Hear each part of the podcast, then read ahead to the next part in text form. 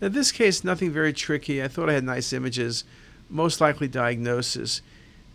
When you look at the epicenter, you realize this is a renal mass. There's a little bit of normal tissue in the upper pole of the kidney. You see the marked neovascularity present.